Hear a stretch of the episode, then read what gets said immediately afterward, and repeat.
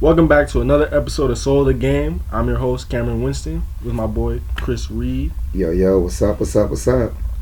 So, you know, it's official. We are partnered with the Post Podcast Network.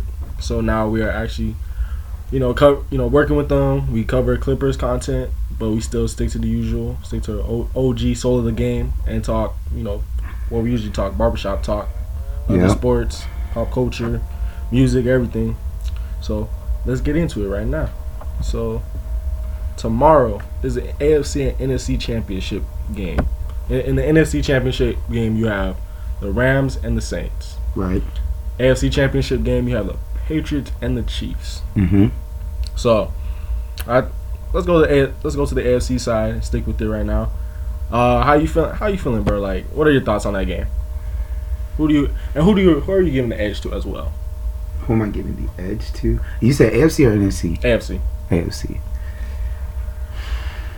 First of all, first let me I'll just say let me pick for both sides first. I go Rams and Saints, I'm taking Rams, and then Patriots against Chief, I'm taking Patriots. I'm gonna just say that. And I guess I'll just I get into both. I say because right now it's almost the same for both for both teams, so I could just knock it out in one shot. Reason I say Patriots and Rams, as I think they're more of a complete team. That's why. Um, for the Patriots, the offense of the um, Patriots is I already know it's it's good just because they have Brady.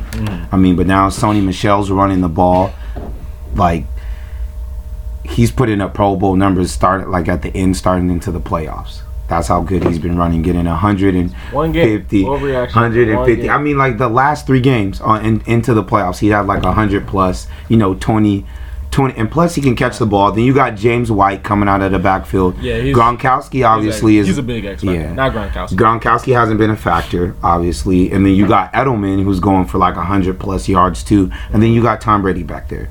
And then their defense is starting to play well. That was their main concern, too. Their defense wasn't playing good, but towards playoffs, they've been playing well. And then same thing with the Rams. Rams, obviously, you got Gurley, you got Woods, right? And then on the other side, defense, you got uh, Donald and Suh. And so Suh's wash. I mean, He's he, up there. he he's not as good as Donald. He's not as good as he was Mm-hmm. either. But I mean, he's still a body that you have to account for, and sometimes that's all that matters. Because when you have to have a body that account for, and they got to worry about you, it makes the other team change the game plan, Mm-hmm. and they have to game plan for you different instead of just focusing on Donald.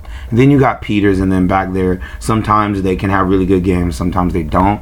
But I think you know their defense has stepped up a little bit too, because they were, they were playing kind of trash midway through uh, the NFL season, and that's my problem with the Saints. Saints offense I would rank better than the Rams, but their defense as far as secondaries is horrible.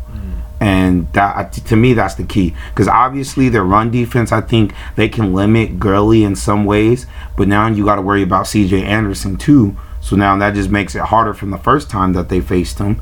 And then their secondary is terrible, and now Woods is going to be out there, and you know that's so that's really what I see being the X factor is that just the Patriots and the Rams are more complete teams to me um, than the Chiefs and the Saints. But I do give uh, Saints credit because they got they do have Drew Brees, obviously talented quarter, well talented to say the least, but he has a lot of playoff experience and he's won a Super Bowl. So that'll take them, you know, farther because Goff hasn't got to that level yet. And then vice versa, same thing with the Patriots. You got Tom Brady, five-time champion, you know, been in many Super Bowls, has that playoff experience against Patrick Mahomes, you know, haven't been there yet. So I mean, I, I think it'll be some good games. Definitely excited to see. Yeah, what about you? Oh, I hope we do get finally get some actual good games. Um, I think the best game. Let's see, the best game of the playoffs so far, I think has been Eagles and Bears. Yeah, I agree. I agree. Um, for me, you know, I'm not gonna, I'm not gonna write off the Chiefs. I think they're gonna they're gonna put up a fight because I mean, Mhm. like I said, I was I was really impressed with the out with the defensive outing that the Chiefs had uh, last week against the Colts. Um, I think no one expected that. Yeah, that's true. No one expected that at all. I mean, they completely, you know, dominated dominated the Colts and Mhm. Andrew Luck isn't a scrub. He was playing at a high level coming coming into this coming into that game. Um, in terms of Patrick Mahomes, that's the MVP for me. Um, I agree. And I was I was really impressed with uh, Damien Williams too. Mhm. Uh, dude had over 100 yards rushing last week. Uh, last week, so I'm not. I mean, I want the Chiefs to win because you know I, I don't want I don't want to see Tom Brady and the Patriots in the Super Bowl anymore. uh huh. But I do have to. If I had to pick a team, I'm gonna go with the Patriots out, out of that side. Because I mean, you know, as much as much I was knocking them, talking about they're old, they're done, dynasty's over. I think I was, I think I was saying that last week. Mhm. Um, nah, after last week when I saw when I saw the game against the Chargers, I was just like, up, here we go again. I know. I and uh, the Patriots they kind of remind me of like the Warriors. They start off the season sometimes like not winning as much, kind of looking bad, losing the teams they shouldn't lose to, and everybody starts questioning them like, what's going on? Mm-hmm. Is this the end of a dynasty? Then when it starts coming to playoffs, just a click like that, and they're right back to top shape. That's really how I feel about them. Yeah, because honestly, after you know, it was 21-7 in that game. After the Chargers drive and it was another three and out. Uh, so before the Patriots even got the ball back for the fourth time, before they scored their fourth touchdown, I turned I turned the TV off. I was like, well, I'm going upstairs. I'm not watching the rest of this game. Screw this, man. It was boring, man. I was just nah. Yeah. But um, heading to the NFC side, um, something you forgot to mention with the Saints that is really underlooked is uh their run defense. The Saints' run defense is one of the top in the NFL. You're right. So and they ma- and they made Gurley struggle a lot. You know when they played them, you know, with, earlier in the season. yeah. So I mean I have to give uh, credit to to the Saints for that. Uh, I'm going I'm going with the Rams, only just because for me, um, I think I think if you have to pick out of the quarterbacks who's gonna win you this game, it's gonna be Drew Brees. hmm But I don't know. I just I'm gonna go with the Rams just because, you know, you got Gurley. They starting to find a tandem with C.J. Anderson and Todd Gurley. Um, the Saint with the Saints, I've always said I've always said this. You only have now you have Aqib Talib back and Marcus Peters is you know is out there. You know Marcus Peters has been up and down these last two years. Um, Aqib Talib is Aqib Talib, but you know we all know he's getting up there in age. hmm All you got to do is shut down one guy for the Saints for their receivers Yeah. and that's Michael Thomas. So you, if you shot on you, if you can shut down Michael Thomas, who else is Drew gonna throw to? Yes, he has Alvin Kamara. Mark Ingram's not really a pass catcher out of the backfield. It's mainly Alvin Kamara. Hmm So it's like, but yeah, like I said, you have the tandem of Alvin Kamara and Mark Ingram for the Saints, but really, realistically, there's only three people on that team that's really making making an impact.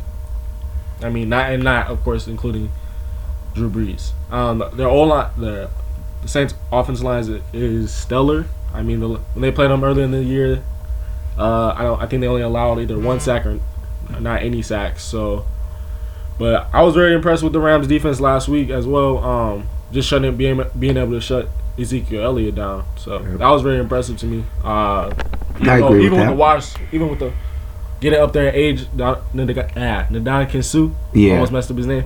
Uh, you still got Aaron Donald. Like I said, I like I said, if you want to stop Aaron Donald, you have to watch the film on the Eagles and Bears game, and I think that's that's one way. So we'll see if they if they can stop him. I don't think they will, especially with uh, An- Andrus Peat. Yeah. I think he what he, yeah, surgery on on, his hand. I think, and so he, he's not even 100 percent healthy. So that's gonna be that's gonna be an issue. But hopefully it's the Rams.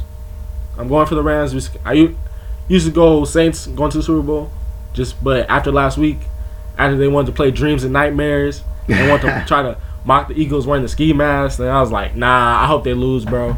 I really hope they lose. So yeah, so you know, Super Bowl I want to see is Rams and Chiefs. Rams and Super, Chiefs. Super the Super Bowl I think we get is Rams and Patriots. Out of that Super Bowl, I think Patriots winning. Yeah. I got paid. I like I.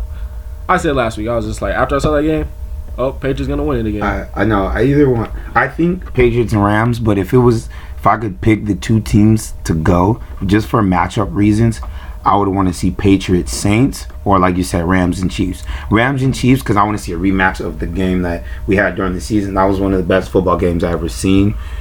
And then two, Patriots and Saints because Tom Tom Brady Brady, and Drew Brees Uh, matchup. you get Hall of Fame quarterbacks going Yep. going up against each other. and so, that's yeah. what I want to see. So yeah, I also forgot to mention one thing too for the Patriots. just a, a quick note. The way they handled the rush, I mean, like the pass uh, rush, Oh, that yeah, was- that su- that surprised me. I was impressed because Bosa and Ingram, those those guys are monsters, and they virtually took them out of that game. They had no effect. Tom Brady basically got to sit back there whole time and just pick them apart. Partly Chargers' fault for playing the zone against Brady. I don't know why they would do that. He's Well, known for picking well, apart zones, But but, really, how can you? What what way can you play play against them though? I mean, if anything, It's, it's just a difficult. I mean, cause well, Gronk isn't playing like Gronk is. I mean, you could do maybe like a, a, A man? yeah, like a man with maybe a double on Gronk, so he doesn't get hot because he is big. He's a matchup problem, even though he's kind of old. But if you let him go one on one, he can get going. Mm-hmm. So I mean, maybe one on just go one on one, force him to beat you one on one, and then rush him. But if you only rush Bosa, Ingram, and one other player, and then sit the rest in the zone, you're giving Brady all the time in the day to to see your defense and then pick you apart. And that's all he did underneath. And he's known for that. A lot of quarterbacks, how they like to do, they like to try to go over the top and get it in big plays. Brady is known for having drives of 13, 15 minutes with just 12, 15 pass attempts, picking you apart underneath, taking five yards at a time till they get the touchdown. I mean, when you think about it, that's a lot of time to take off the clock. That matters in the end. I mean, say it was a close game, they got smacked that game. But if it was a close game, you know that that matters. All that time that's coming off the clock because he's just picking you apart. Mm. Five yards, six yards, nine yards. Then he might go over the top for like 23 when you get comfortable, then go right back down to five yards. I mean, I don't know why they played zone. If it was me, I would have went man. Because I mean, you got Edelman. Worst that happens, I guess, is the matchup. To me, really, I see a problem is James White coming out of the backfield. I mean, and they were and they were killing it. Like that was yeah, that was. I mean, it wasn't the lead. I think he was the leading receiver. So hmm I mean, he was really killing it that game, and he became the, the X factor. I think James White is just something you have to. Somebody you have to just have a focal point on. on Exactly. now. So that's exactly why I would want a man. Like you don't. Tom Brady doesn't run. I mean, yeah, he ran for that touchdown the one time, but look how they're close they were.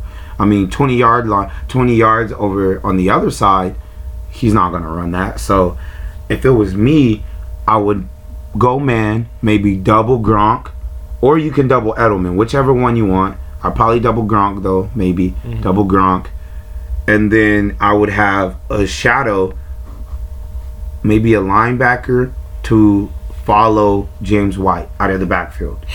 And then you rush everybody else and have everybody else man up. Force Brady to throw it deep, play underneath, make him throw it over top, maybe have one safety help. I mean, that's just really how I would do it.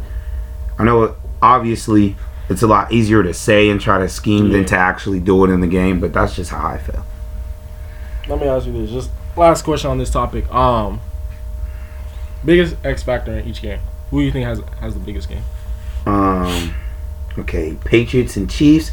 X factor for Chiefs. I obviously I say Tyreek Hill, and I say that even more than Travis Kelce because Tyreek Hill has that breakout, um, breakout star power and playability that when he gets going, it's hard to stop him. And that's what they really need. When he has about you know six catches for 80 yards, yeah, that's a, that's that's good, that's okay. But they need him to have one of those games where it's like 10, 11 catches, 150 yards, two touchdowns. Because now when you do that, especially for the Patriots, because their defense has been playing well, if you do that, they won't be able to rush as much. Now they got to step back and try to guard uh, Tyreek over the top or in the middle. Now that opens up Travis Kelce, who's the second X factor for me. You open up Travis Kelce, and then when those two get going, now you got Williams going down, and that's really how it was when it was Kareem Hunt. Mm-hmm. Even though Kareem Hunt to me, well, obviously was a lot better than Williams.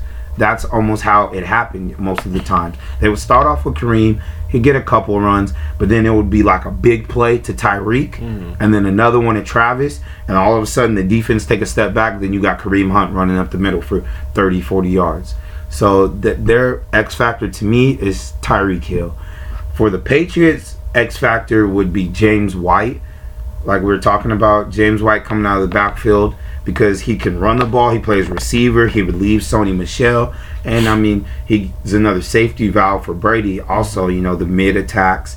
But if second X factor to him, to me would probably be Gronk. Obviously, Edelman's Edelman. I think he's going to do good no matter what. But I would say like overlooked second factor would be Gronk Mm-hmm. because Sony Michel uh, is running so well. I expect them to start stepping up and focus yeah, on. that's what I was gonna say. I was Yeah, like, I so- think they're gonna focus on James White a lot more and Sony Michel, and then I think Gronkowski. You know, I don't like him. He's gonna have a big. he's gonna have a big game. Yep, that's what I expect too. I expect them to focus on Sony, Sony and James, and then Gronk. He needs to catch a couple balls, make himself a factor on the offensive side, uh, except for blocking. Mm. And then Rams, I would say their X factor would be C.J. Anderson. That's their X factor. Obviously, you got Roy Woods. Um, he balls. You have Gurley. I mean, everybody knows Gurley's Gurley. But I, you know, my X factor basically is C.J. Anderson. He's not really like a pass catcher like that. Mhm. But I mean, he caught a couple balls. But I mean, just to relieve Gurley, give him some um, some rest on top of that. But to come in and be effective, like how he was last game, getting 100 plus yards, Mhm. while Gurley still got his 100 yards, that's very effective. So I mean, when you can do that, and then if you put them both in the game at the same time, now you gotta try to account for both because you don't know if it's going to Gurley or to Anderson because they're both viable threats, and then you can fake to them and go Woods. So now you it, it creates it creates a matchup problem mm-hmm. when Anderson's doing that. Well, almost it becomes like the Saints offense, and I, that's really my X factor for the Saints offense is Kamara because you have Michael Thomas, which is like a Roy Woods. Then you have Gurley, which is, I would say, Ingram in the way that Ingram just runs more between the lines, but obviously Gurley's a lot better and he could catch. And then you got Kamara, who comes out of the backfield a lot with C.J. Anderson, and that's how I feel like their offense is set up. That three trio with Goff and Brees. So for the Saints, my uh, X factor would be Kamara and how well he does. Because when he gets going with pass catching, it opens it up in the middle for Mark Ingram. And when both of them get rolling, then it's really hard to guard him because now you got to try to go one on one with Mike Tom- Michael Thomas, and obviously defenses don't do too good when they go one on one with him. Yeah. So yeah, what about you? What's your X factors?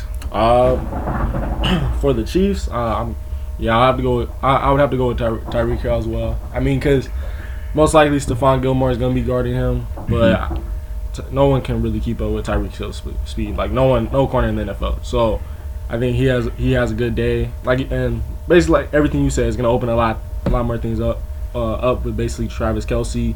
Uh, Sammy Watkins is back, I think. Yeah, Chris Conley. right. So it's going to open up a lot for their for their offensive weapons. Um, that might be the sleeper player right there, Sammy Watkins. yeah, maybe, maybe.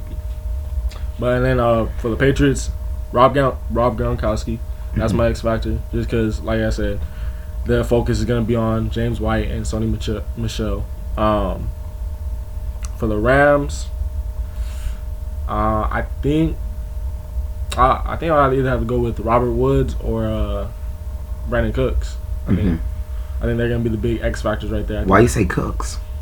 um, I think I just think people have a bad reputation with Cooks saying he doesn't pr- show up in big games. So it's like I feel Mhm. like he's overdue for to have a big game in such a and this is a meaning this is a humongous game in such a meaningful stage. Yeah. NFC Championship game. It's, they're playing for the Super Bowl. So I think he just I think he goes off this game. I think last game they played, didn't he go off? Mm. No. No, well, no, not- not this last game, but I mean the last time they played the Saints. I mean, Oh yeah, yeah. Didn't- he didn't he did go have, off? He did have a good game. Yeah. he did have a good game. Okay.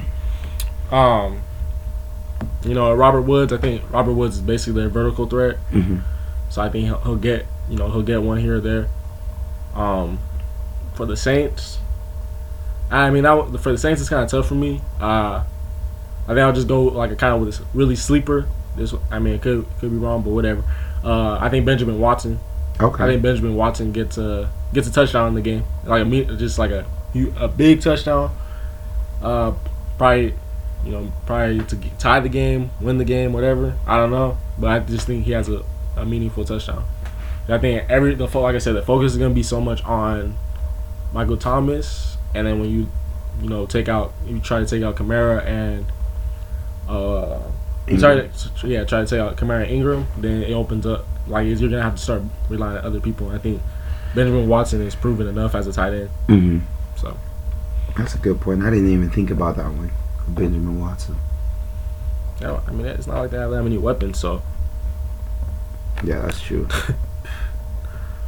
but you know, now let's hit our let's hit our Clipper content. Let's see, um, so I well it was last week. I think it was last week or a couple weeks ago when Doc Rivers said that Blake Griffin and Chris Paul and DeAndre Jordan should have their jerseys retired, you know, in the Staples Center. There ain't no Clipper jerseys retired in the Staples Center. like it's all purple and gold and our banners. hmm Uh, but do you, do you think they should have their jerseys retired in the Staples Center? uh, I I gave some thought into this one. Um, it took me a minute. I was thinking about it. I just because I was like, I mean, the impact as far as like from the Clipper standpoint, I I could see. I guess you could say because of how they ushered in like. I wouldn't really want to say a new era, like it feels revolutionized, but basically they were losing a lot. And then when CP3, Blake, and Jordan came, they basically got back to winning not necessarily making it to championships and winning championships, but they're over 500 most of the time. They're going in the playoffs. They even had a couple deep playoff runs. I got to like the second round, I think, once or twice. I don't think they made it out of the second round though, but they got to the second round once or twice. So, I mean, they brought Lob City. They turned it into obviously LA is LA, a big media market, but for the Clippers, it became a good media market again. Most of it was just all Lakers. So when CP3 and them came, then you know they started advertising for the Clippers. They started selling more tickets, jerseys. Um, but now as far as like accomplishments, championships, that's tough. I would have to say no from that standpoint. But I guess it just all depends on how you look at it. Because I mean, Stockton didn't win a championship. Obviously, Stockton is in a different caliber. Mm-hmm. But I guess what makes it so hard is just because of longevity. I can see maybe if they stayed on the Clippers for a longer period of time, or maybe even till they're retired, then obviously it's a no-brainer to me. No, you said you said Stockton, right? Yeah, I mean, just the difference with Stockton is just and and Karl Malone. They reached they reached the finals, yeah, that's true. They did reach the finals. and the clip. I mean, those and those and that trio never reached the. I know, they they ne- never passed the second round. They always kept getting hurt. That's why. But like, to, that's what I'm saying. To my point is just the longevity, though. Like the things Stockton and Malone was there for so long, and what they accomplished, and I feel like Blake, Blake and CP and Jordan. Obviously, they've been there some time, but it just doesn't feel like it's been that long mm. as far as like basketball wise and with accomplishments. And that's why I don't know if they left behind a big enough body of work and impact to get their jersey retired. I mean, I wouldn't really say it shouldn't be retired, but it's not like if they did retire it, I'm gonna be like, oh no, that's the wrong choice. You know, mm-hmm. you know, it's just more of I don't know if they will because of basically what they haven't accomplished. You know, but as far as just impact in general to the Clipper organization, if you're gonna look at it that way, then I'll say yeah. What about you? What do you think? I'm kind of split on this decision right here. Um, I uh, yeah, I hear everything you're saying. It's just more. I feel like it's just kind of like when you think of in the Staples Center you have the Lakers, uh, everybody that's that their jersey retired for the Lakers. All all those players have won championships, have brought Mhm. that organization championships. I mean, most you know jerseys that are retired retired, they're you know if they're not if they didn't win them a championship, they're all time great players. Mhm. They're like up there like Stockton and Malone. Yeah, Hall Uh, of Fame players. Yeah, I think for sure. Yeah, I mean that's without a deb- without a debate. Chris Paul's a Hall of Fame player, Mhm. and um, and that's the thing. But he's just, I mean, he's been with the Clippers. He's been with New Orleans. Uh, now he's Houston. I mean, I feel like if anybody is retired Chris Paul's number, it should be New Orleans. I like, and I. Just, well, actually, would they? I'm trying to think. Would they? Would they retire his jersey now since they changed their name? I don't know. That would be a good question. I was just thinking about. I just thought about that. Would they actually retire his number? Well, shoot. By default, then Chris Paul. Yeah. If if you can't retire uh, the New Orleans jersey, then I guess by default, yeah, Clippers should retire Chris Paul's. Um, yeah, that team always had mishaps. Always, never could stay healthy. Had that Clippers curse. Never could get past second round. Always getting hurt. Well, wait, did he even make the second round? Was it the first round? They made the second round once, I believe, once or twice. Oh yeah, yeah, yeah. yeah. And then they should have made it to the third round, but choked the lead to the, the Rockets when they were beating them. Yeah, Remember by right. like thirty or something like that. Yeah, I mean, And that- Josh Smith went I mean, dumb. like, and everybody's getting hurt, bro. Yeah, that- Like, um, yeah, for sure. I think Chris Paul, Chris Paul should have his jersey retired. and it just leaves me to, to question like, should Blake and DeAndre get their jersey retired? I think maybe DeAndre more more than Blake, just because I think That's interesting. it's just. I mean, DeAndre has been there longer. I Mhm. think he's met more to the community and to the team as a whole. Um, like I say, he, like Blake was there, you know, when they struggled. I, just DeAndre was there when they, you know, more, and he stayed there long, stayed there longer. Uh, you you still have to over, you still have to look at um the whole DeAndre Jordan Mavs drama when they kid when the Clippers kidnapped him. In, Yeah, uh, what year was that? Was that 2016's free agency or 2015? I believe 2015.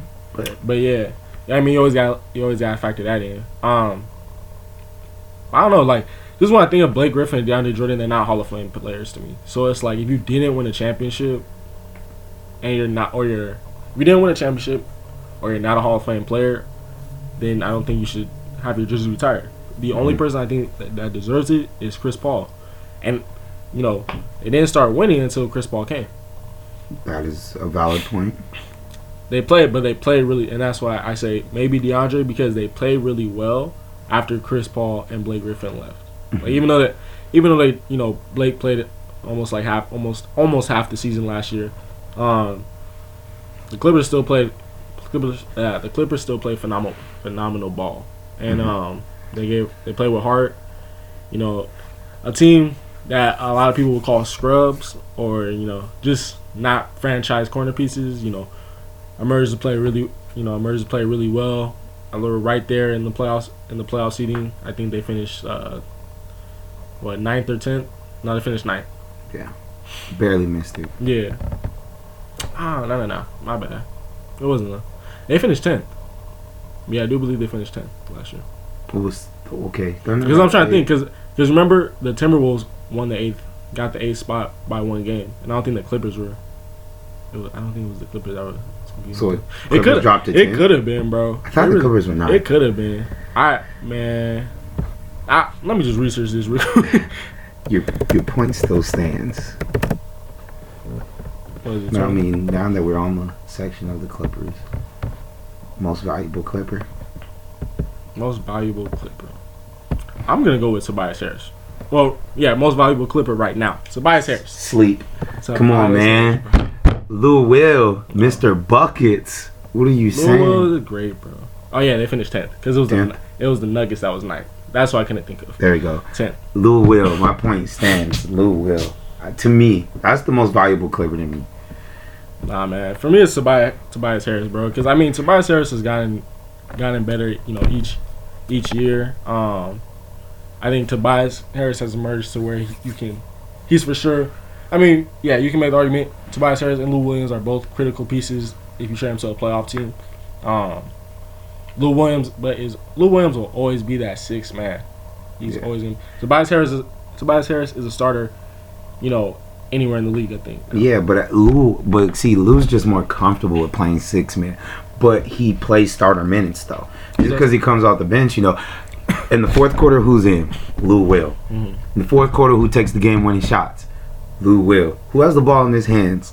Lou Will. He is to me he's the most valuable player on the Clippers because he almost he like he's basically put like controlling the engine. He's he's at the wheel. Mhm. When he's in there, he's either scoring and people I I think people underrate this a lot because he gets buckets so easily. He passes very well Yeah, he he's- passes very well and he gets the offense going and that's part of because of the scoring threat that he is and then when it's time to close games obviously as you've seen throughout his career especially this year earlier in, on the season he can make clutch shot after clutch shot in close games and win it for him. So that's just how I feel. I mean, Tobias Harris, obviously, he's up there. I say those two might. Those two are probably the most valuable to the Clippers. My even my sleeper for the Clippers is Montrezl Harrell. He can be a, My sleep, like my, actually, my sleeper is Gallinari. You say Gallinari? I do like Gallinari because too. he's actually staying healthy. So yeah, I mean, with Tobias Harris, I mean he's averaging 20 point, 20.9 points on the season, Mhm. eight rebounds, shooting forty nine point nine percent, basically shooting fifty percent. Yeah. you round it up 0.1 percent, he's shooting fifty percent on the year. I mean that's man, that's, that's outstanding, bro. yeah. Uh, free throws eighty eight point six percent, three point three point line. I think he's one of the top ten shooters in the league, uh, right now. So it's forty four point two percent.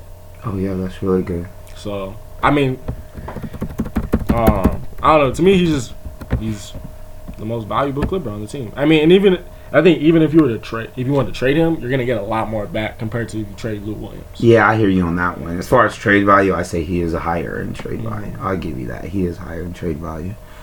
But I do, I, yeah, I do like Montrezl Harrell. Like, Yeah, man, he's like the he's the tough part. Every team needs like that tough, gritty player. I was, I mean, And- that, and that's what Julius Randle was for the Lakers last year. To me. Yeah, Julius Randle, Draymond for the Warriors. That's how Montrezl Harrell is, Yeah, and yeah. he gets buckets For- too. yeah, He'll give you a 2015 game. Yeah, he's aver- yeah he's averaging eighteen point seven points per game right now. So Yeah, he's I like him a lot, and he's good defensively. So, I mean, there's really no downside to oh him. wait, I read the wrong stats. I read Lou Williams. he's averaging fifteen point seven. My apologies. Fifteen point seven. But yeah, nah, nah. Montrezl yeah, he's give him more time because I, I don't even know how old he how old he is. Like I don't know how young he is, but just give him more time. He's gonna be. I think the Clippers are built enough to have a cornerstone, you know, and built a good foundation where they have a lot of, you know, they have they get value from each player on this team. Yep. Even I a mean, rookie, Yeah, Shai Alexander. Gill, yeah, Shai Gill, Gilligas Ale- Alexander. Alexander. say Gil. Is it Gilligas or Gilgis? I'm gonna say Gilgis. All right, Shai Gilgis Al- Alexander, bro. Yeah. But yeah, I mean that dude, that, that dude's impressive too. I mean he's he he plays crunch time too. Mm-hmm. He starts and he plays crunch time minutes. As a rookie, dude six six two. Yep, And I has like. And phenomenal now think about it, you still got Patrick Beverley there too. Nah, yeah, Defense. I think if Yeah. any if anything, bro. Hmm. But I mean, honestly, it's just like, I mean, what brings us to a basically our next topic. I mean, how much do you buy into the rumor of Kawhi to the Clippers? I don't buy into it. I think though it's possible. Is it possible? Yes. I mean, I could see them trying to make that move and maybe it working out, especially you know uh, because of the drama that was happening before uh, Kawhi came to Toronto. And I mean, it does look like he's enjoying himself, but then again, you never know if he really still wants to stay there. First of all, you never know if Kawhi is really enjoying himself because the dude has only one emotion.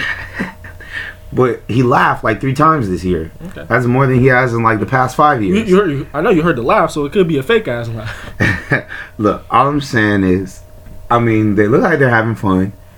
That's what I'm saying. From what it looks like, obviously we don't know for sure, but and they're winning. On top of that, Mhm. they're playing winning basketball. So, and I mean, they're legit contenders. So I don't know if he would leave to go to the Clippers, and it would be a lot harder if he goes to the Clippers. Now you're in the West. Um, depending on who they have to give up to get them to, you don't you don't know who would be there because maybe they might have to trade some of those core pieces that made the Clippers so good. Because that's that's honestly why they're He's a so free good. agent though. They're oh. I know, but it, uh, I'm saying you know how teams they try to trade you before you walk so they can get some value for you. Mhm. So that's what I'm saying. Now, if he walks, which I was gonna make my next point, if he walks out of all the teams, I don't know if he would go to the Clippers for the part of them, you know, being contenders in the West, or whether he would want to go to another team, maybe that has the cap space for him, mm-hmm. who's a better contender. So I don't know. I can see it possibly happen, but do I really buy it? Not really. I think that's more of the lower teams that where if all else fails, he might go to the Clippers. But if he goes there to the Clippers, I mean, with the way they're rebuilding and how they've been building their foundation, I mean, they they could really jump up to you know some top spots. I mean, because a lot of other teams who were at the top spots are kind of failing and taking a step back right now. Mm-hmm. Some of it being health wise or trading away other players. You know, just some teams have took a step back. So I mean, even though the West is still strong, there are spots open, and obviously the Clippers they've moved up from you know they've this season they played a lot well, moved up from where they were. So I mean they they're making their case even better for Kawhi to go there, if you look at it that way. But I don't know. I don't really buy into the trade though. I don't know. I I kind of buy into Kawhi going to to the Clippers, and just because I mean, like I said, you don't really know how Kawhi is feeling. Like, no one really even knew he was feeling that way about the Spurs. Like they were. Mhm. Fa- I mean, we don't know. I mean, we don't know if they were faking an injury or if the injury was real or not. Whatever. But I don't know. Like, I I don't see I don't see why you would leave the Raptors. I mean, because I think I mean the, you're in the East one. It's much easier to go to the finals in the East compared to the West. Facts. Um, the Raptors are really well built, and I- they have a lot of depth. I Mhm. mean, Pascal Pascal uh, Siakam, that's Mhm. that dude's a baller. Uh, you have, you know, Danny Green as your shooting guard. I Yeah. mean, he's VanVleet coming off, Delon Wright, Norman Powell. Norman Powell. Yeah, you just isn't healthy right now, but you still have him. And they- I mean, they've changed changed it to where he's coming off the bench now. Ibaka, Mhm. even though even though everybody hates Kyle Lowry, Kyle Lowry, because he's still an important important piece of that team. yeah, they gotta. They have a. They have a lot of depth. they have a lot of depth, and that team is really well built. Clippers are really well built too. Mhm. See, but I'm, you have to always ask yourself, just like, is Kawhi the missing piece? Because they're really right there. Like they're in playoff contention right now if it starts today. But you have to ask yourself, like, are they right there where you know when April hits? Are they going to be in? Yeah, Kawhi, I think, uh, is Kawhi going to be enough to get you in into the playoffs now? I think. Is he that caliber of a player? Yeah, I think he would. He would be that caliber of player to where they get them into the playoffs. My difference maker would be whether he basically from being Russell Westbrook on the triple when he had the triple double season, getting them into the playoffs and then basically getting Knocked out. smacked the first round, Mm-hmm. even though the games are close, they still lost four one. So it would be the difference from being that. I think if we were going to the Clippers and maybe going to another team and not only get into the playoffs but making a deep playoff push, maybe championship. Mm-hmm. And that that's what I'm saying. That's the difference to me because the Clippers are obviously a good enough team, especially the way they're playing now. That if Kawhi goes there, they're going to the playoffs. It would be just rather how far they go Yeah. is the question. to me. Also, my other question is who leaves if Kawhi comes? Because you have Gallinari and Tobias Harris, Mhm. and they both play the forward position. Kawhi is a small forward and a power forward. Who leads out of those out of those two? So who would you who would you choose to trade? Tobias or Gallinari? I think you'll get more value from Tobias. but I would think- rather but have Tobias. Yeah, I'd rather have Tobias, and plus Tobias is younger. Yep. Gallinari's getting, getting up there in age, plus he's injury prone. So I think Mm-hmm. if I if I'm the Clippers, I'm trading away Gallinari to to somebody because I think even though you get more value for Tobias, you'll still get pretty good value for Gallinari. Yeah. And it depends like just what you're what you're looking for as of now. And like, I think the Clippers have a lot of money, you know, uh, heading into this, you know, the futures free agency. So hmm I mean, Jerry West and Jerry West is running running things out there. Yeah, you know he does well wherever he goes. And then and then you have Doc Rivers as your coach. Probably one of the most underrated coaches in the NBA. Dude's dude is a phenomenal coach. And I'm glad I can say that now since he's not a Celtics coach because I have to hate him. but but yeah, like the dude dude's a really good coach, and I think just having Kawhi there, I mean, their defense already their defense is already top notch. Um, so I mean, it just adds a lot more. And add Kawhi, we all know that the defender, we all know the defender Kawhi is. So yeah, that actually what surprised me the most about the Clippers is how well they did defensively. I knew they got Patrick Beverley, which obviously you know he's he's a great defender. Montrezl Harrell defends low too, but the way Alexander and Tobias and Gallinari have been, I wouldn't say like they just all of a sudden became all star defenders, but just you know how they stepped up a little bit and um, took more accountability on the defensive side. The way they've been playing from individual as well as a whole. I mean, It's yeah, been they're- impressive. Yeah, they're bought, and that and that team is bought in. Like they know they have no super. I mean, they're gonna be talked about in the media like saying they have no superstar, so they're ever no one's expecting them to, to make the playoffs. No one. So, but they're bought into that system, and they're bought into coach, and they're bought into Coach Doc Rivers. So, I mean, they're going out there and playing, playing and giving it all they got, and you can see that every night.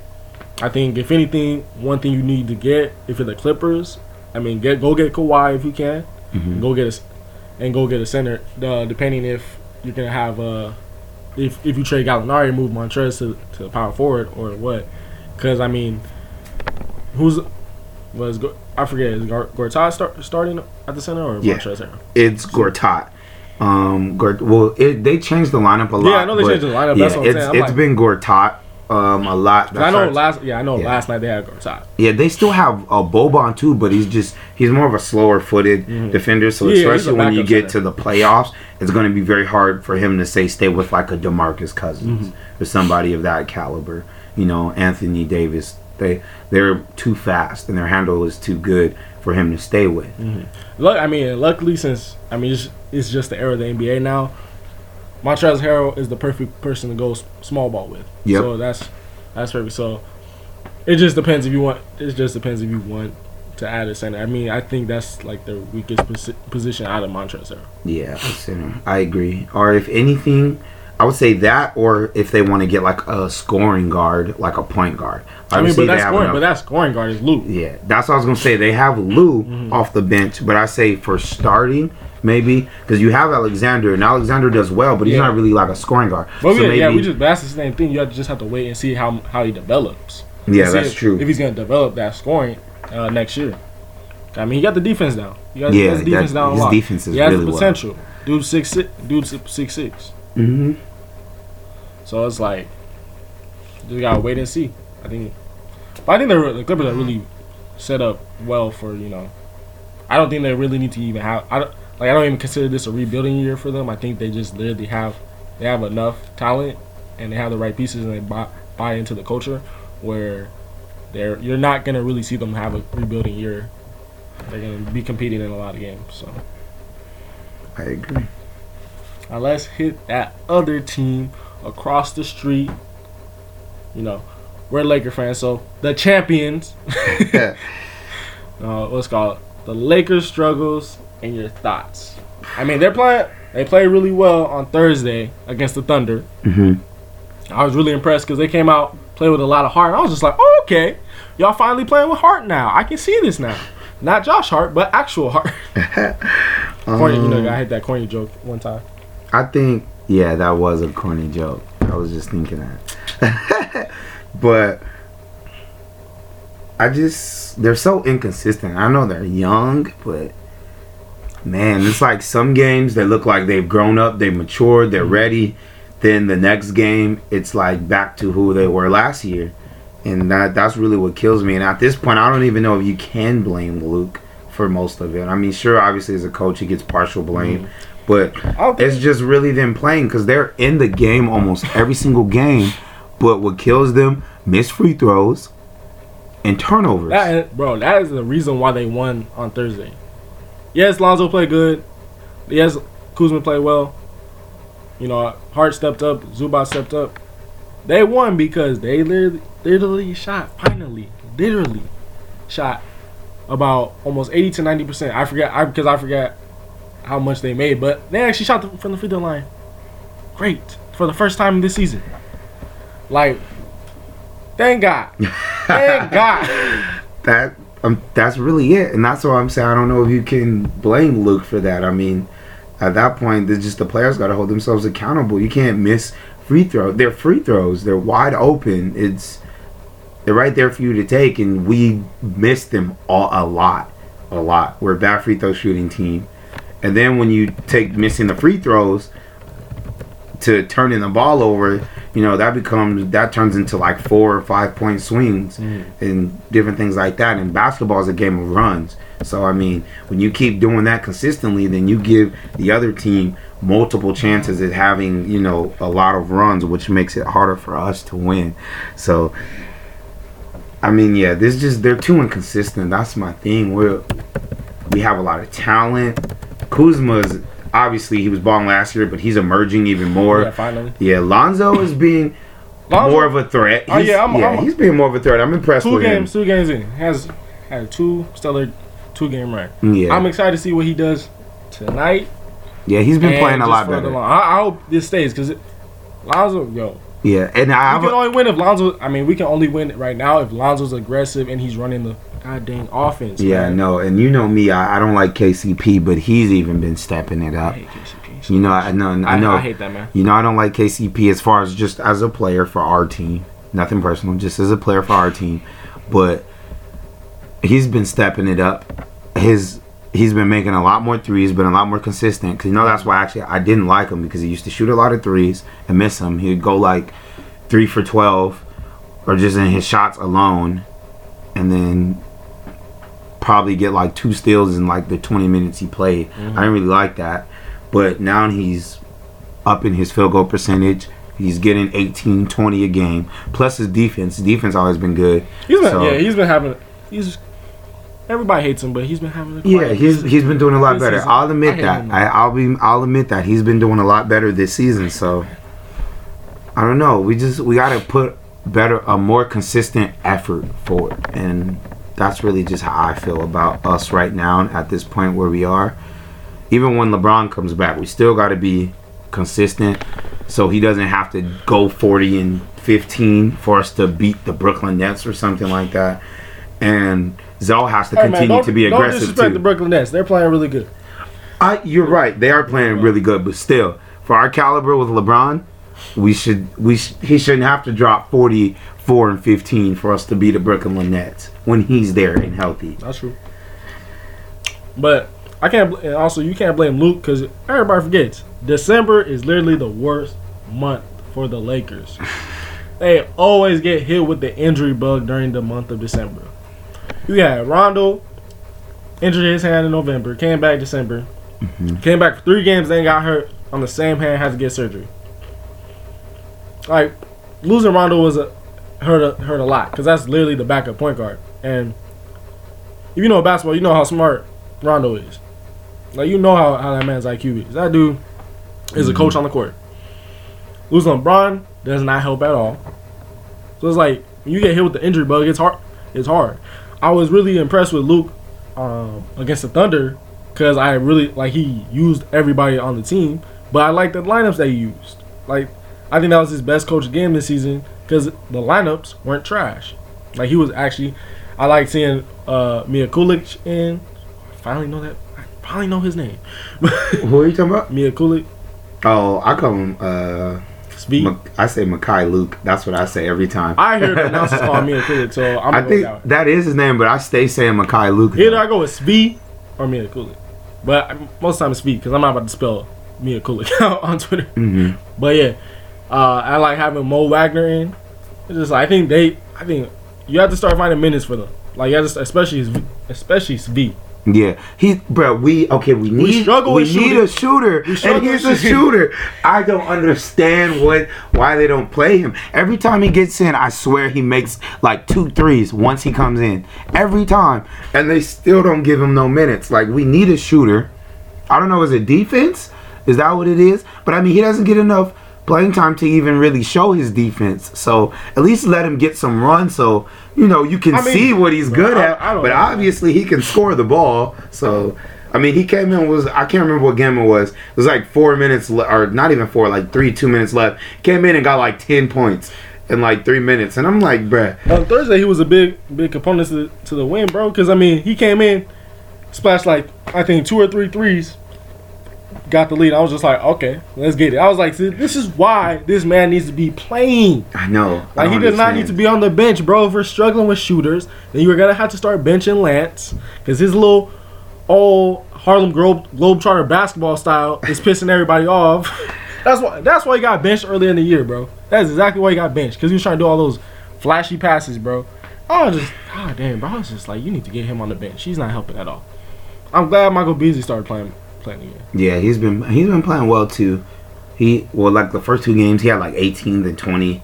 Then he took a little drop off the next game, but then the game after that he picked it back up again. So yeah, he's definitely going to help and add because he can score. He can score. That's for sure. Now, you know how beginning of the year we had a problem with backup center. Mm-hmm. How the heck we have now a problem with having too many Many centers? Because Yeah. Zubac's been balling. They were know. sleeping on him. That you know he start going off. We got JaVale back, which is JaVale is JaVale, especially on the defensive end. He adds because he blocks shots. he be pissing me off on offense, bro. Yeah, I You know, you trying to shoot, shoot jump shots. I'm like, why? You know that's not your game. Like, okay, look, maybe you can hit them in practice and stuff, but look it, bro.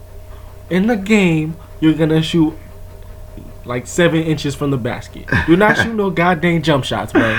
You're gonna post up at the three at the three point line or the free throw line, hit a mid, try to hit a mid range or three point shot. Like, come on, bro. Yeah, Come on. Get his man. man. that man pissing me off sometimes. I mean, out of all of those three, who would you who would you start? Or get, I'll say wouldn't start. Oh. Who would you give more run to? You got Chandler, Zubac, and McGee. Uh, McGee. Uh, you know, just right now with the team right now, since everybody's Uh-huh. hurt, probably Zubac. I think. I mean, because Zubac gonna he's now a, drop, a living bucket right now. Mhm. Like he's a walking buck, bucket, bro. So I mean, like, I mean, the other the other center, like Tyson Chandler, he's not really looked at to score anymore. He's more of a defensive big body presence. JaVale, he's a defensive. He's the more athletic big. Uh, Zubac is the more crafty big, and it's just like when you're struggling, you need buckets. Like you gotta start dishing it to him because I mean you can tell his footwork his footwork has improved. Mhm. Um, you know he's he's got a lot, a lot more tone, added a lot more muscle to him. So I'm I'm gonna go with Zubac. You? I would say the same to you. I also think it, it would be di- different on who you play against, maybe.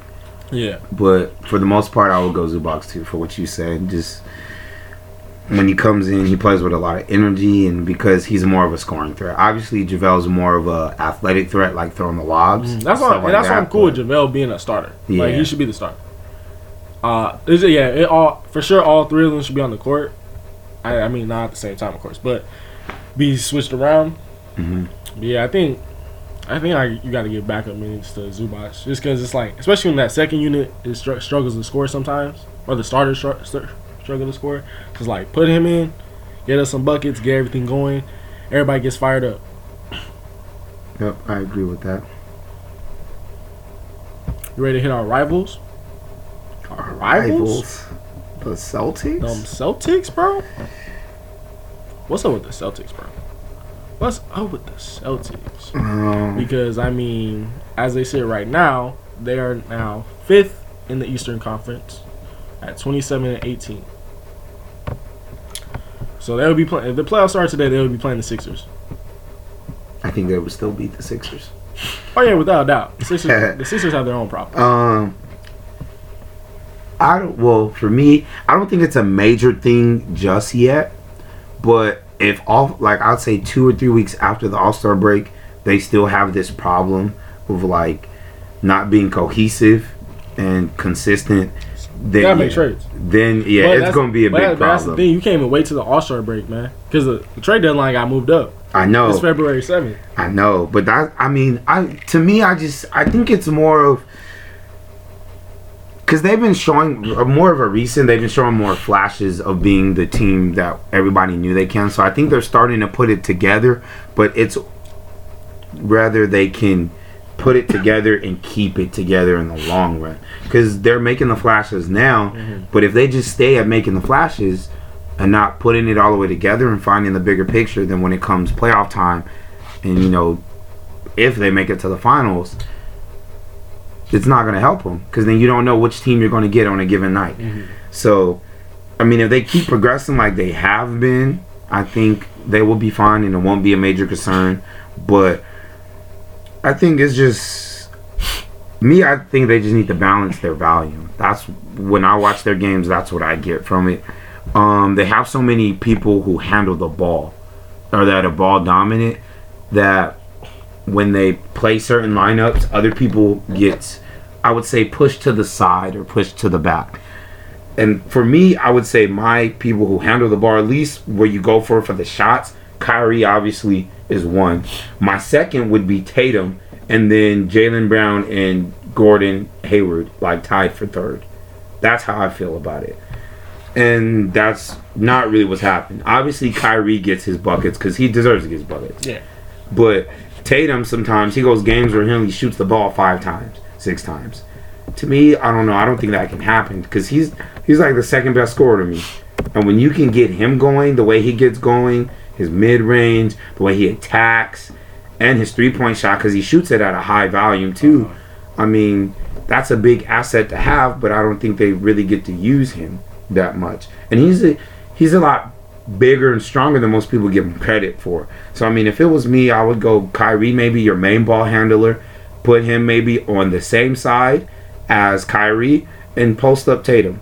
Go down low to him, let him work on the block or from like the wing by himself, clear it out. And then maybe next possession let Kyrie go, or you could just go back and forth. You know, maybe where it's more in the flow, because then you can now you can have Gordon Hayward who shoots on the opposite side. He can if he catches while the defense are closing out, he can drive too. And then at the top, whether you got Marcus Smart, he shoots the three, but not like that. But I mean, you can have him on that side, or Jaylen Brown who can shoot the shoot the three as well. But that's how really I feel. They just need to balance whether the their volume of shots. Because sometimes you got Jaylen Brown and Terry Rozier shooting 15 times with Jayson Tatum in the second unit. When I feel like Tatum should be the focal point and then play off around him. Because I mean that when they had their run in playoffs, that's how they played. Tatum was getting the ball most of the time, and then Rozier was playing off around him. The game where they lost, the game seven, they lost.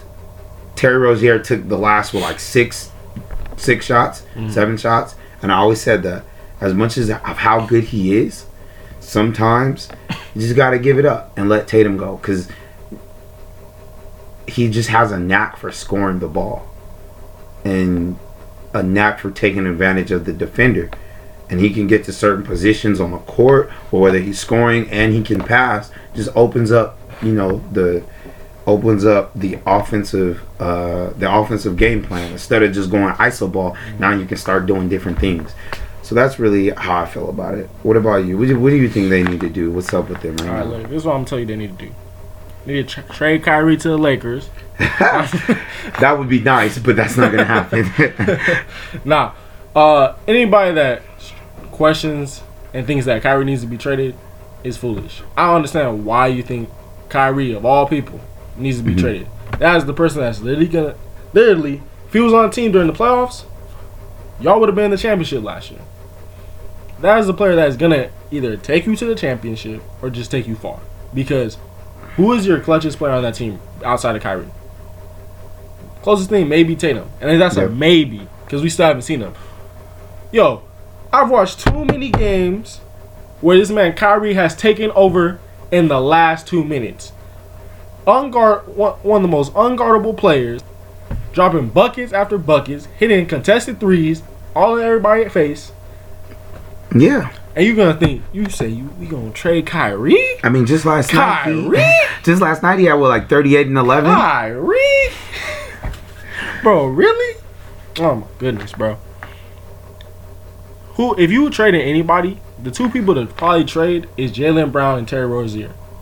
Those are the only two people you probably need to trade. No, actually, my bad. Not only two.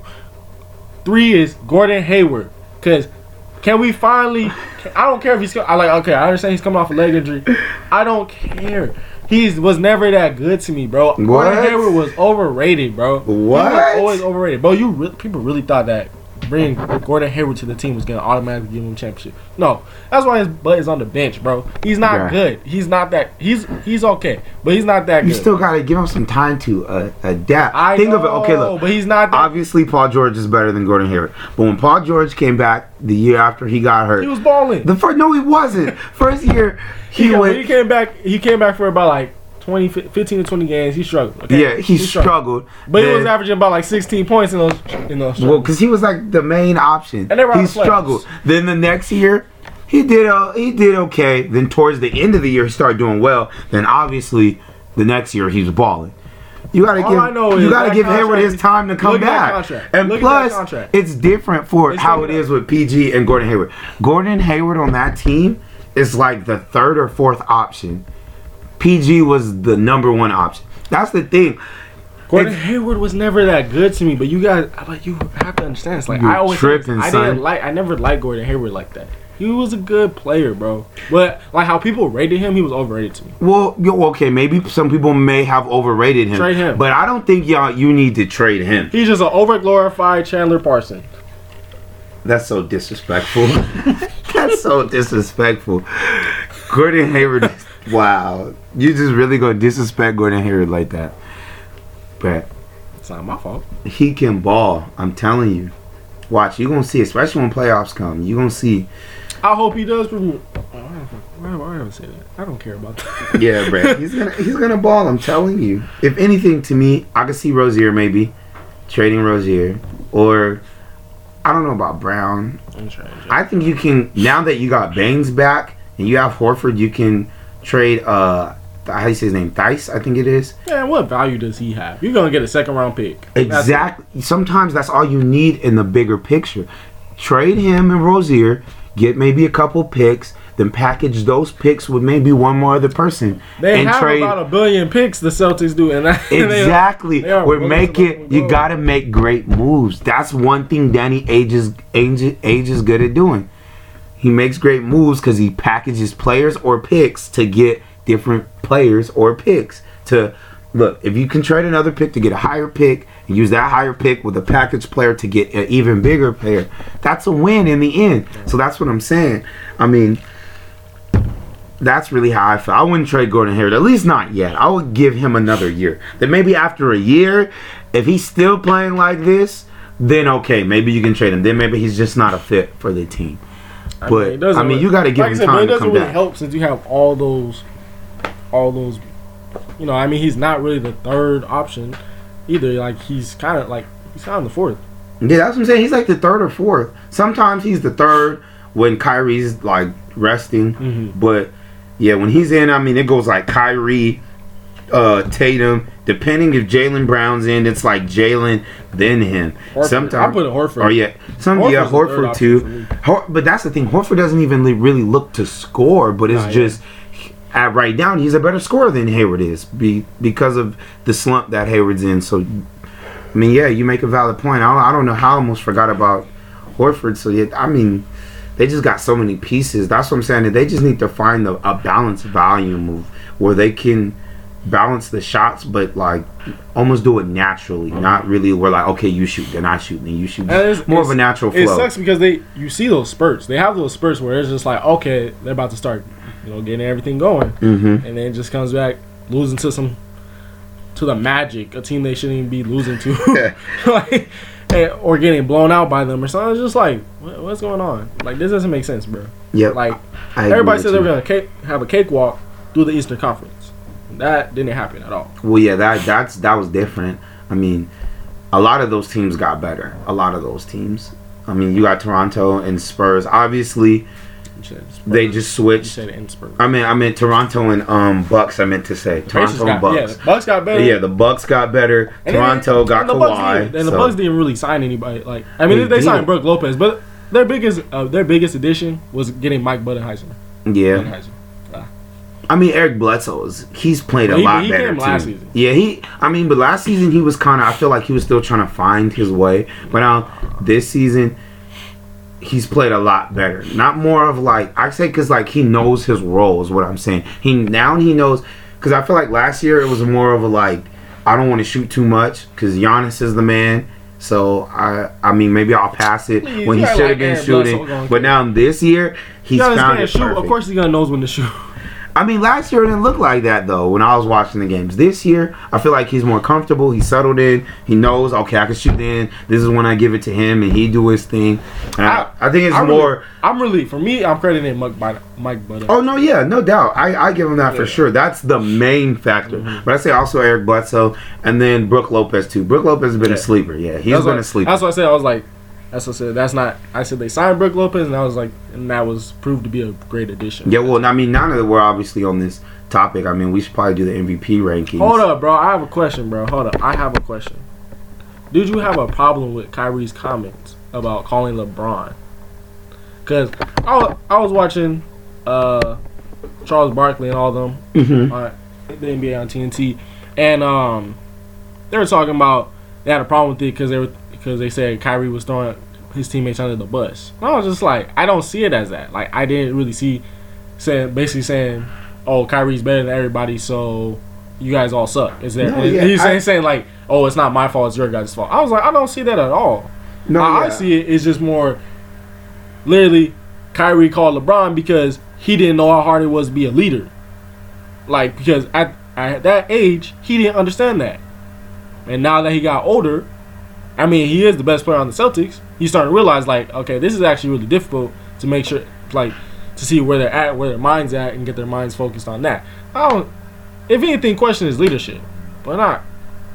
Yeah, I agree with you. I don't I don't really see that. I mean, I would just especially I mean he explained why he said it. I mean, anyway. I mean why he called him.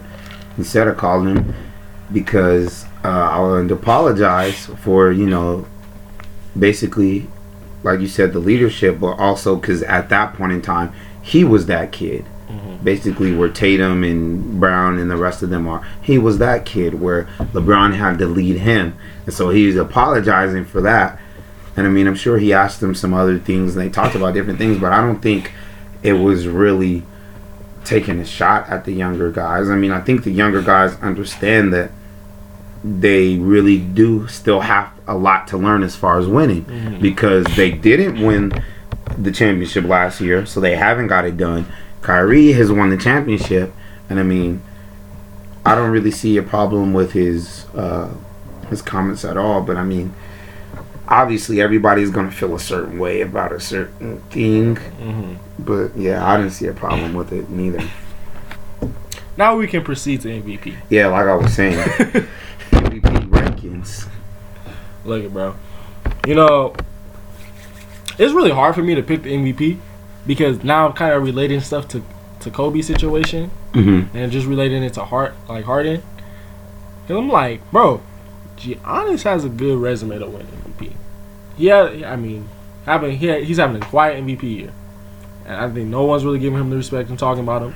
I mean, granted he plays in Milwaukee, so but I don't know, man. I gotta give it to shoot, man. I gotta give it to Harden. You're going Harden. Wow, we both switched. You said Giannis last time. I said Harden. Now you're Harden and I'm Giannis. It's hard, bro. I told you it's hard. It can go. It can go back and forth. It's just I'm going Harden.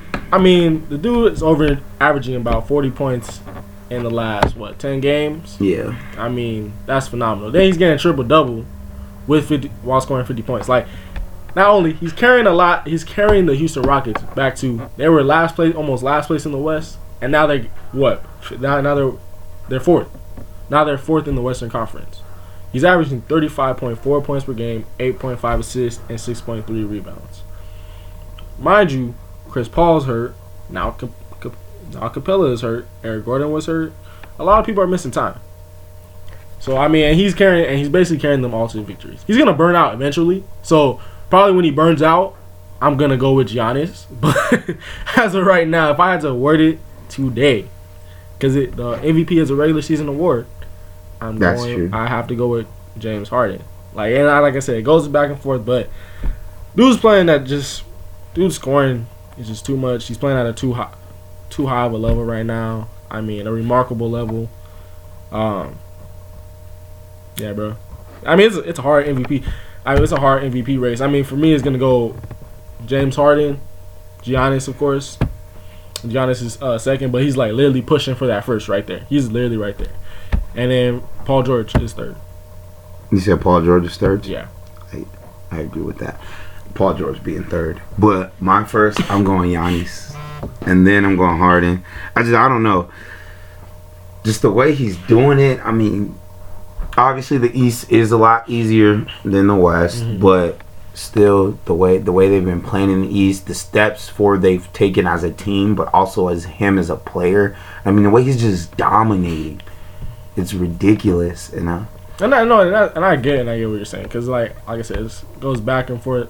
The fact that the Bucks are literally like number one ranked in offense. I mean, Giannis is the team. The Bucks are already a, a really good defensive team. It's just And I think that's too part of what give me because you just made me think about it. What giving me the edge for Giannis? and they're first in the East. Yeah, they're first in the Oh, East, first but in the NBA. Um, he plays. Harden's got better defense. Let me say that, but Giannis is top tier on both sides, offense and defense. So he's taking the full responsibility on both sides. That's why I mean it's hard for me not to give him the MVP. Yes, Harden is shouldering the load, but mainly on offense. Giannis is offense and defense, and is I mean it's just hard to ignore the stuff he's doing. Oh yeah, it is. So yeah, I mean obviously it might switch. Oh, my like I said, from week to week basis, I'm going Giannis. My and bad. Harden. Rockets are six, bro. My Oh, bad. six? Yeah, it's going back and forth. So Yeah, it really is, bro. That's what I'm saying. I'm like, like I said, when when Harden burns out, then it's going back to Giannis. yeah. Well, maybe Paul and then well Eric Gordon and then might Eric Gordon, Eric Gordon is back. Yeah, that's what I'm saying. Capela's not gonna be back until All Star. Well, but I'm Chris saying Paul's out for so like the end of February. Yeah, I'm saying like I'm saying Eric Gordon back to playing like great mm. basketball though, because you know they've been part of the reason why Harden's been having to carry. Because even when they were healthy, they weren't playing that good. I mean, Capela, he was having his games where he'd go 20 and 20, but in some games it's like he's 10 and five. I'm like, that's you know, that's a that's under underwhelming play for uh, Capela, his type of player. And then Eric Gordon, he was struggling. He started picking up until he got hurt, but he was struggling at first too. Um, so when they finally get back to playing well, then we'll see if he's burnt out by that time. And I mean, he might be.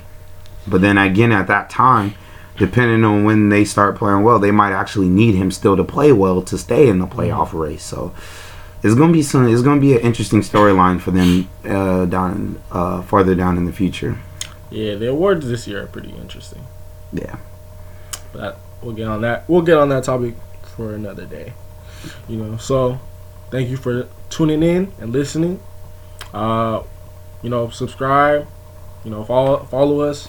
Like like the video. We should be moving to iTunes pretty soon. So I think all of our episodes should be moved to should be moved to iTunes pretty soon. Uh, you basically you'll be just just download the Post Podcast Network app. Um, and you know, event. I think this by this week we'll be on there. Mhm. So, but then again, thank you for listening. I'm your host Cameron Winston. You know, you listen to Sole of the Game. It's Chris Reed. Thank you for tuning in. Make sure you follow us, subscribe, like we were saying. Mine is Chris Reed underscore King Dreams. Let us know some topics, anything you want to discuss. Mhm. Just send it through, and you know we'll talk about it on here as long as it's appropriate. But yeah, we'll talk about it on here. We you talk know. about inappropriate stuff as well. it don't matter. wow. nah, oh yeah, and you know, follow the official Twitter for Sole of the Game at Sole S O L E, of course, of the underscore game. You know, and we'll, you know, I'll be on there interacting, posting threads and everything, polls. Oh yeah, you gotta do that thread job. All right, guys, have a good one. You know, have a good weekend. We'll see you next week.